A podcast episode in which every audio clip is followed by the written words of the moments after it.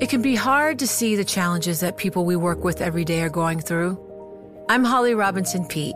Join us on The Visibility Gap, a new podcast presented by Cigna Healthcare. Download it wherever you get your podcasts.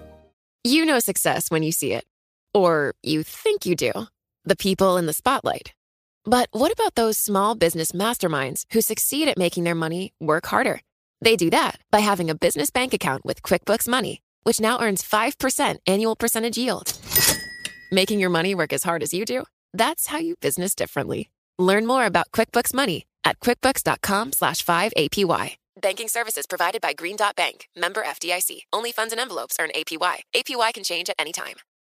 Collaborate for a greener future at the Bloomberg Green Festival, a groundbreaking celebration of the thinkers, doers, and innovators leading the way. From design and culture to technology, science, and entertainment. Hear from inspirational speakers and immerse yourself in climate solutions. July 10th through 13th in Seattle. Title sponsor Amazon. Official airline Alaska Airlines. Get 20% off using promo code Radio20 at BloombergLive.com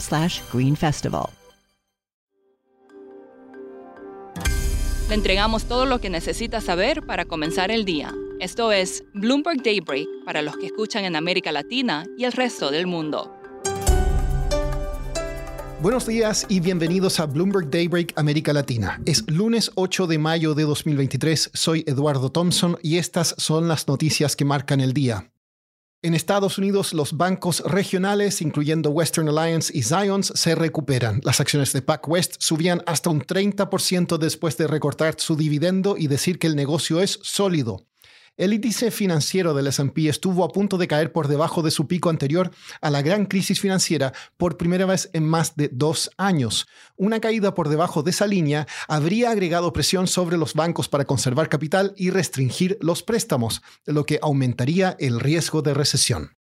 Siguiendo en ese país, la secretaria del Tesoro, Janet Yellen, dijo que el Congreso no tiene buenas opciones excepto elevar el techo de la deuda para evitar una crisis económica y constitucional. Ayer, 43 senadores republicanos reiteraron su oposición a hacerlo sin recortes presupuestarios. La secretaria del Tesoro le dijo a la cadena ABC que no quiere considerar opciones de emergencia como que Joe Biden tome medidas unilaterales. Apple vuelve al mercado de bonos de primera clase de Estados Unidos. Se espera que coloque 5 mil millones de dólares en deuda en cinco partes, dijo una persona familiarizada. La porción más larga, un bono a 30 años, podría rendir unos 135 puntos básicos sobre los bonos del Tesoro. En noticias corporativas, las ganancias de KKR cayeron un 26% en el primer trimestre. Berkshire Hathaway siguió recortando su participación en el fabricante chino de vehículos eléctricos BID por debajo del 10%, y la empresa de carnes Tyson cayó después de reducir su perspectiva para las ventas. Pasando a América Latina, las acciones en Chile suben el lunes tras el arrollador triunfo de los partidos de derecha en la elección de los miembros del Consejo Constitucional. En total, los partidos contrarios al presidente Gabriel Boric obtuvieron 33 de 51 escaños, lo que les permitirá escribir una nueva constitución sin tener que negociar con otros grupos. En Brasil, los mercados reaccionan a la baja luego que el presidente Luis Ignacio Lula da Silva nombrara a un aliado de su ministro de Hacienda, Fernando Haddad, al directorio del Banco Central. Esto causa temor de mayores críticas o interferencia en la política monetaria.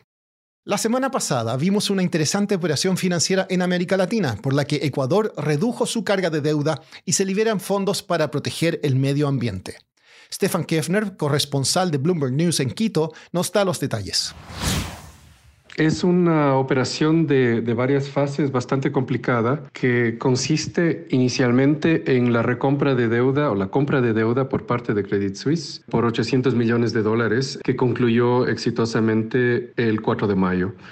Los bonos que compró el Banco Suizo de deuda ecuatoriana se retirarán del mercado a cambio de una posterior emisión ecuatoriana de unos llamados bonos azules, en el sentido de que se constituirá un fondo para la conservación del medio ambiente marino, principalmente por las Islas Galápagos, que son patrimonio de la humanidad y, parte del territorio y, y del área marina ecuatoriana. Stefan, los precios de los bonos ecuatorianos habían caído en las últimas semanas por la volatilidad política, en particular la, acusación contra el presidente Guillermo Lazo. ¿Cómo afectó esto la operación? Bueno, en cierto eh, sentido fue beneficioso, ya que con la caída de los precios de los bonos ecuatorianos anteriormente, aunque se conocía que se estaba trabajando en, este, eh, en esta emisión, los precios bajaron bastante y a raíz de eso entonces eh, el monto que pudo comprar Credit Suisse fue, fue mayor en comparación con, en comparación con si fueran mayor valorados los, los bonos ecuatorianos en el mercado. Entonces, eh, irónicamente, hay un beneficio económico ahí.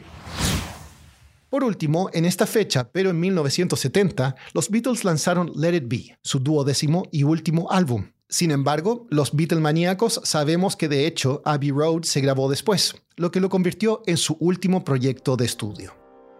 Eso es todo por hoy. Soy Eduardo Thompson, gracias por escucharnos. Para conocer todas las noticias que necesita para comenzar el día, revise Daybreak en la app Bloomberg Professional, donde puede personalizar las noticias que desee recibir. También puede suscribirse a la versión solo audio en Spotify, Apple Podcasts o la plataforma de su preferencia. Eso es todo por hoy. Escuche de lunes a viernes Bloomberg Daybreak.